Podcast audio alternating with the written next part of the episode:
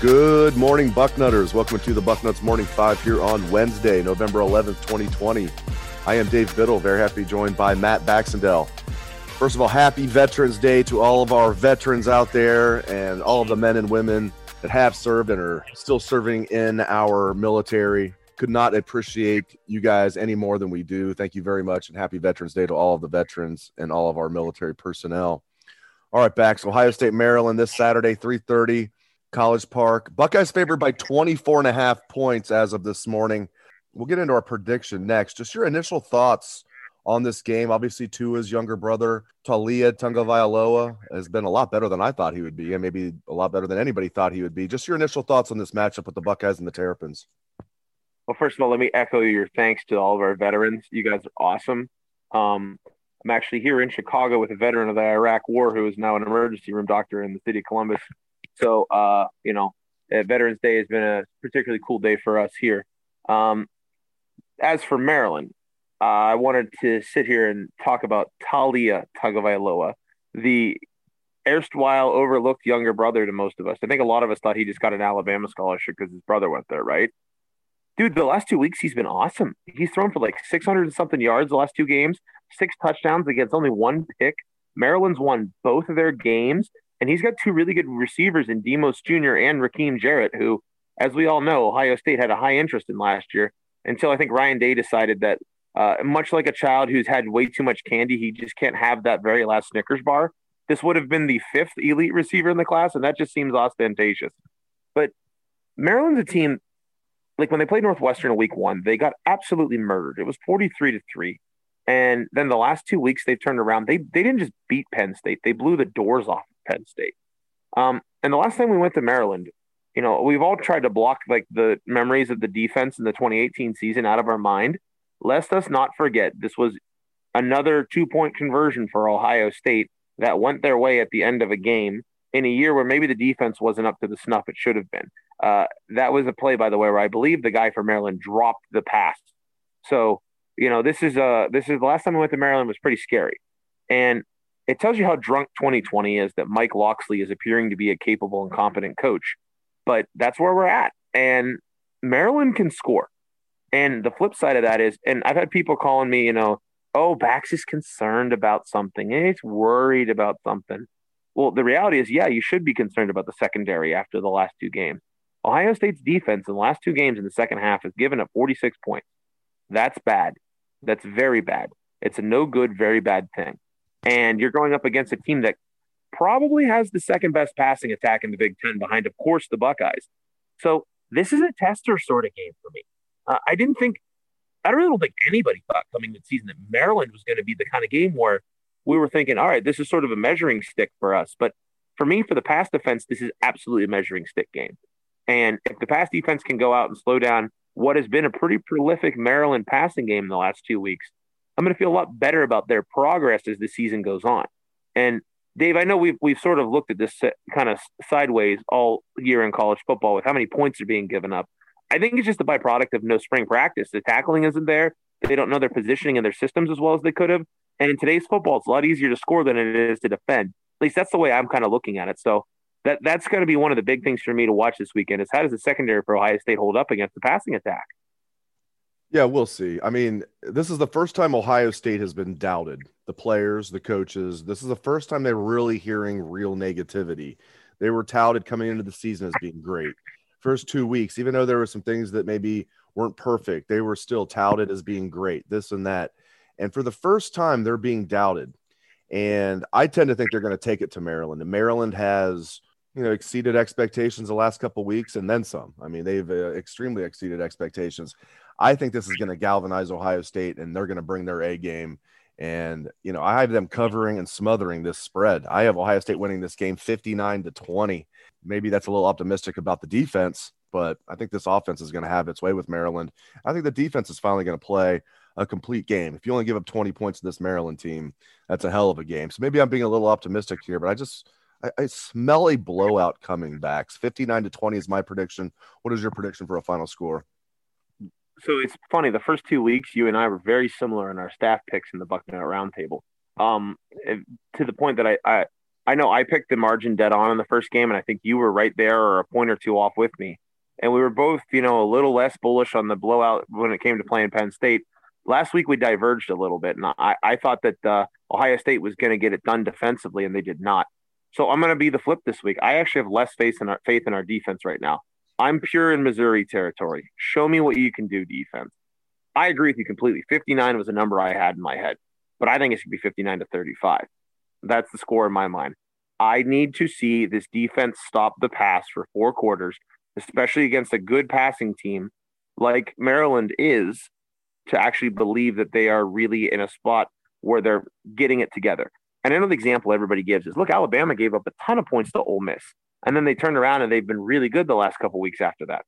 All right, cool. I hope that's what happened but I'm going to have to see it to believe it, especially against a passing attack like Maryland. So 59 35 Buckeyes is my pick. If they give up 35 points to Maryland and it's the defense giving it up, it's not like special teams, it's not like, you know, pick six and stuff like that or fumble returns. That spells huge trouble, in my opinion. And Maryland, again, is a lot better than anybody thought. Um, Tagovailoa Jr., which is really not his name, uh, Taulia Tagovailoa, to his brother, as everybody calls him he's really good, and I, I, did not think he would be good. Like you said earlier in the show Bax, I thought, okay, he's just obviously at Alabama just because of Tua, and if he was good, then he would stay at Alabama. And Maryland's getting, you know, this guy that probably shouldn't even be on scholarship. As it turns out, he's only a sophomore, and he's really, really good. I've watched a lot of him the last couple weeks, mm-hmm. so. But all that being said, if Mar- if Maryland scores 35 points on this defense, this is not a national championship team. Yeah, it's a concern. I agree. And you know, the other the other thing I think that's that to be pointed out here is that if Maryland scores 35 points on this team, well, guess what? Look at the second half last week. And I know people are going to go, oh, there was more younger people rotated in, yada, yada, yada. Here's what happened to finish the game touchdown, touchdown, touchdown, touchdown, 21 plays, 82 yards with a fumble in the red zone. I'm sorry the backups, the starters, I don't care who's in. That's a horrific performance. And that comes off of a week before where Jahan Dotson played the man versus Ohio State's boys in the secondary, right? Like Shaun Wade is supposed to be an elite top 15 player in the NFL draft corner, and we haven't seen it yet. Sevyn Banks is supposed to be the next one year and done first round corner. We haven't seen it yet. Our safeties are not there yet. Well, guess what? I am going to have to see it to believe it. And you know, Dave, I think you're right. It's it's kind of like seeing Clemson run for 32 yards on 35 carries against Notre Dame. And we're all sitting here thinking, even when Lawrence comes back, is that the team? Well, if Ohio State can't defend the pass against Maryland, what are they going to do against Clemson? What are they going to do against Alabama? Like Justin Fields and company can easily score 70 on anybody. If they have to, if they threw the ball every darn time, Texas Tech style, nobody in the country stops them. We're going to outscore teams if we have to. But right now, I have not seen enough from this defense to make me feel confident that against a competent passing game with some high level receivers in terms of talent, that they're going to be able to get it done. Prove me wrong. I want to see it. We're doing a lot of whining on the show today, led by me. Let's switch gears and talk about this offense. I mean, Justin Fields, best quarterback in Ohio State history, I think is going to be sealed deal before it's all said and done. You look at the combination of Garrett Wilson and Chris Olave. Garrett Wilson might go down as one of the best receivers in Ohio State history. And Chris Olave is projected as a first round pick. And I think he's the second best receiver on this team behind Garrett Wilson. Not that there's a lot of separation there. Just could not be more impressed with those two. You look at this offensive line, guys we expected to play the best are not even playing well, but I'm still bullish on Josh Myers and Wyatt Davis. They did not grade out as a champion this past week. Harry Miller had a really tough week but I'm still bullish on this offensive line. And the biggest question coming into the season Bax on the offensive line was Nicholas Petit Frere. Through the first three games, he is grading out higher than any other offensive lineman, according to Ryan Day. We had a chance to talk to Ryan Day, and we had a chance to talk to Nick Petit Frere. Uh, I have a story on the site. What a what an engaging, cool young man he is. It was really good chance to interview him. It was over Zoom, of course, but still a really good opportunity to interview him. And I think people will really enjoy the story and the video. We have the entire video up there. But NPF is the offensive player of the week for Ohio State coming off the Rutgers game. Again, I think this offensive line overall has underperformed so far, but I think they're going to be dominant by the end of the season. And one of the reasons is NPF, the guy that was the biggest question mark Bax, is playing out of his mind right now. Yeah, he. I was going to say you. You said exactly what I was going to say. He's been their best defensive lineman. It's not been Thayer Munford at the other tackle like we thought he would be.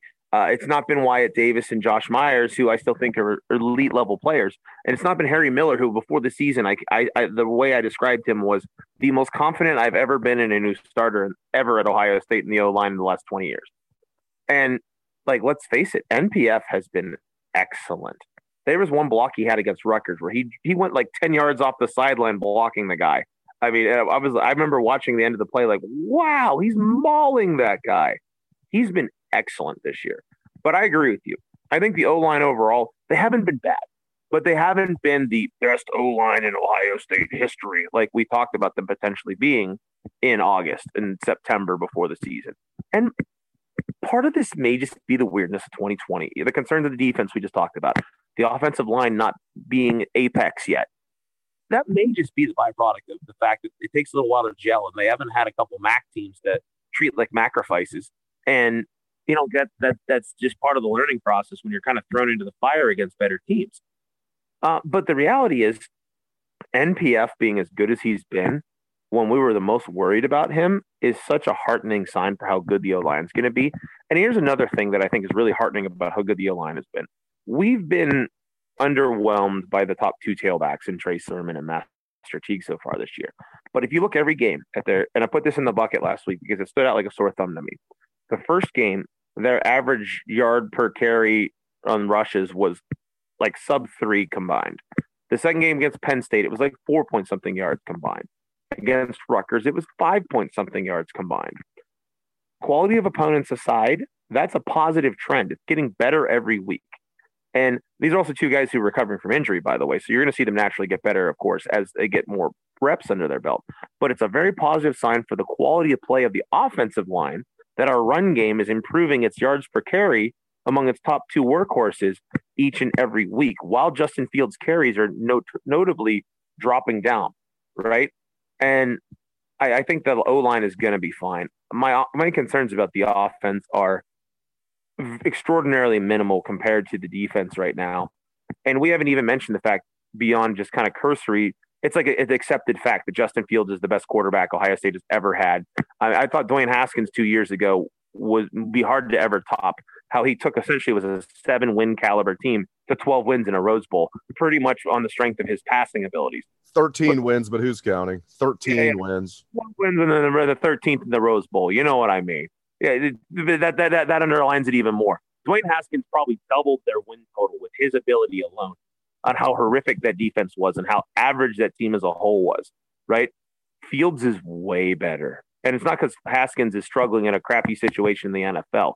It's just Fields has more touchdowns and incompletions this year. And I feel like half his incompletions are flat out drops, some of which would have gone for more touchdowns. Like he's had more plays this year where he rolls out of the pocket. You think he's just giving up on the play and chucking it away, and it's a completion for a TD. And, and like like he is he's playing the best football I may have ever seen from a quarterback in college football. And I'm not trying to be hyperbolic. He is so good. And if he stays healthy, nobody's going to beat Ohio State because if Justin Fields has to score 80 to win, he's going to do it. But like the reality is, the offense is in a good spot. And I think Maryland's in a world of hurt against this offense, particularly if the O line continues to like move it up a notch in terms of the quality of performance we expect from these guys. I think they can do it. And you know, for all of our concerns about the defense, I don't really have many about the offense, to be real honest. Justin Fields is out of this world incredible. Justin Fields is amazing. Can't say enough nice things about him. I mean, like again, as you said, as I said, he will go down as the best quarterback in Ohio State history. And that's a bold statement, but um, uh, I am very confident that will be proven true. You know who does not look good? Michigan and Penn State. My God, they look awful. Let's close the show with talking about the Wolverines and the Nittany Lions, one and five combined. And it's not just that they're losing, it's how they're losing. Michigan finds a way to lose to terrible Michigan State. And then I never thought I'd see the day Bax where Indiana not only just absolutely hammers Michigan in the score, but they were the more physical team. I mean, they were just by far and away the more physical team, the better team, the more physical team. And it's one thing to be the better team, maybe every, you know, once every 10 years or once every 24 years, wink, wink, or 34 years as it might be, Indiana might actually, you know, be able to beat Michigan and maybe have a little bit more talent. But I never thought Indiana would be more physical than Michigan. Then you look at Penn State, and we've been talking up Maryland and Tagovailoa and everything he's doing and the talent they have. Penn State was favored by 27 points in that game. To be specific, Bax, Penn State was favored by 27 and a half points, and Maryland smoked them. I, I don't, and, Mar- and you know what else? It, Michigan's recruiting class right now, as much as they're not doing that great, at least it's barely a top 10 class. It's ranked number nine in the composite. Penn State is ranked 31st in the country in recruiting, 31st in the 2021 class. I, I just, what they're doing on the field and what they're doing in recruiting combined, it's just amazingly bad when you consider the expectations for those programs. Your thoughts overall on Michigan and Penn State? They didn't just lose last weekend, both programs got their asses kicked. And that is the starkest way to put it that I could think of. Like when Penn State lost the first week to Indiana, that was your classic formula for a fluke upset by a worse team, right? Penn State outgained them like 500 to 210 right? There, there were some dumb turnovers. There was the guy who didn't take a knee on the three yard line to end the game like he should have for Penn State, right? And all this, and I'm still not convinced Michael Penix Jr. got into the end zone, right? And in that overtime of the two point conversion. But that game had every crazy hallmark of a Thursday night football on ESPN circa mid aughts that you would have expected for an upset, right? Michigan got flat out beat up by Indiana. That was not a close game. Indiana was flat out the better team. Indiana cared more. Indiana simply was more dominant. And Indiana had the better players, it looked like. Like for all the recruiting stars that you put around Michigan, Jim Harbaugh has done less with more than almost anybody in the country. And like their end of the Rodriguez era, end of the Hoke era bad right now. And I don't know how that number 10 recruiting class is going to hold up in the weeks to come as Harbaugh's contract gets shorter and his losses grow. Because if they can't beat Michigan State, who objectively is the worst team in the conference, who are they going to beat? Like Rutgers at least has a pulse. It feels like Michigan is like a, a like like a dead man walking, and the guys out there are just showing up, waiting to get, you know, waiting to get get get gunned down in front of a wall. Like they like it's not like they didn't like you know they collapsed emotionally. They didn't have any emotion. They're like, "Yep, we're here. We're losing. This sucks. Yep, cool. See ya." That was how like their players reacted, and like that's the way. Like, do you think Maryland's not going to be able to throw the ball all over them? I mean, outside of Daxton Hill, they don't have anybody in their secondary that makes me go, "Wow, they can cover." Right? Like Kwity Paye's out there trying to carry the whole defense himself, and nobody else has much on that defense. And then like they make Joe Milton out to be this like superstar guy. Like we made fun of him in the preseason about how he was Daunte Culpepper meets Cam Newton meets Ben Roethlisberger, right? Well, like he doesn't even know who the best player on Michigan State's defense was two weeks ago. Like that's emblematic of Harbaugh's program, where they're not prepared enough, they're too arrogant, and Harbaugh's just standing there with his mouth half open, not really comprehending what's going on. I hope he gets a lifetime contract, but there's no way he comes back after certainly next year when his contract expires. But to me, it seems like this is the end of the Harbaugh era in Michigan, and they're going to quietly separate ways in the offseason. Then there's Penn State, who we've been talking about for months now on the recruiting trail, going, what in the hell's going on? I mean, this is the James Franklin who brought in multiple top 10 classes in a row like two years ago. And now they can they can't even break in the top 25 in a big time football state at a program that's had a lot of success on the field. Like, what does that say about Franklin? that people in Pennsylvania don't want to go there. It means the people who are closest to the situation, much like the kids in Michigan, uh, look at the program and think, I don't want to be a part of this. It looks like, you know, a, a, a mess. And Penn State at 0 and 3, like their first two losses you can excuse, right? Like the first game was a crazy fluke upset. They were the better team. Ohio State went in and you lost to Ohio State. There's no shame in that. Any team in the country loses to Ohio State. There's no shame in that. What there is shame in is not showing up to play against Maryland letting them run ragged all over you and kick your butt. And I know Sean Clifford's not a great quarterback. I've said repeatedly that I think he he's been eh, the difference between him and Trace McSorley could not be more stark, right? But it, they didn't even compete. I mean, that game, that final score didn't represent how badly Maryland murdered them in that game. And I think Penn State's going to get it together more likely than I think Michigan is. But right now, this is the worst those two teams have started in at least a decade, if not longer. and both of them look like like I think Franklin's certainly going to be back. He's had too much success. They just want to oh, oh, the, the the Cotton Bowl, I believe, last year. They're missing their top two running backs. They're missing a top 15 pick in the draft in Micah Parsons. There's plenty of excuses, but it's still problematic watching them. I certainly don't know how long Franklin's going to go because how much added time has he had on his career based on that one Ohio State upset where Ohio State rushed the field goal team out in Happy Valley and got the kick blocks for a touchdown return? If that doesn't happen, is Franklin still the coach at Penn State? Do they have that renaissance in the program? I don't think so. I really don't. And so Franklin's essentially done well on borrowed time by getting enough talent in the program that talent is weighted nine, 10 wins a year. This is a weird year. This won't hurt him. But if he doesn't have the talent in the pipeline, like he currently hasn't been bringing in last year's class and this year's class, it's going to catch up to him. And I can tell you right now, I've never seen a less confident coach than James Franklin in the first series against Ohio State, going for it on fourth and like three in his own half of the field in the first half of the first quarter. That is a panic move of epic proportions. Ohio State clearly has him on tilt. And right now, that whole program hasn't gotten off of tilt. The two biggest quote unquote challengers, the, the Buckeyes in the Big Ten East, are already in line for a chump of a season. And, you know, honestly, I think one of those programs in Michigan is going to have a new head coach next year. Hope to God it's not Luke Fickell. And the other one's going to be a program that you're going to see on the decline for the next year or two before they find a new coach there too. Great stuff from Matt Baxendell. You can catch his column every Sunday. It is the bucket. Thanks again to Bax. And thank you to all the listeners out there for tuning into the show. Have a great day, Bucknutters.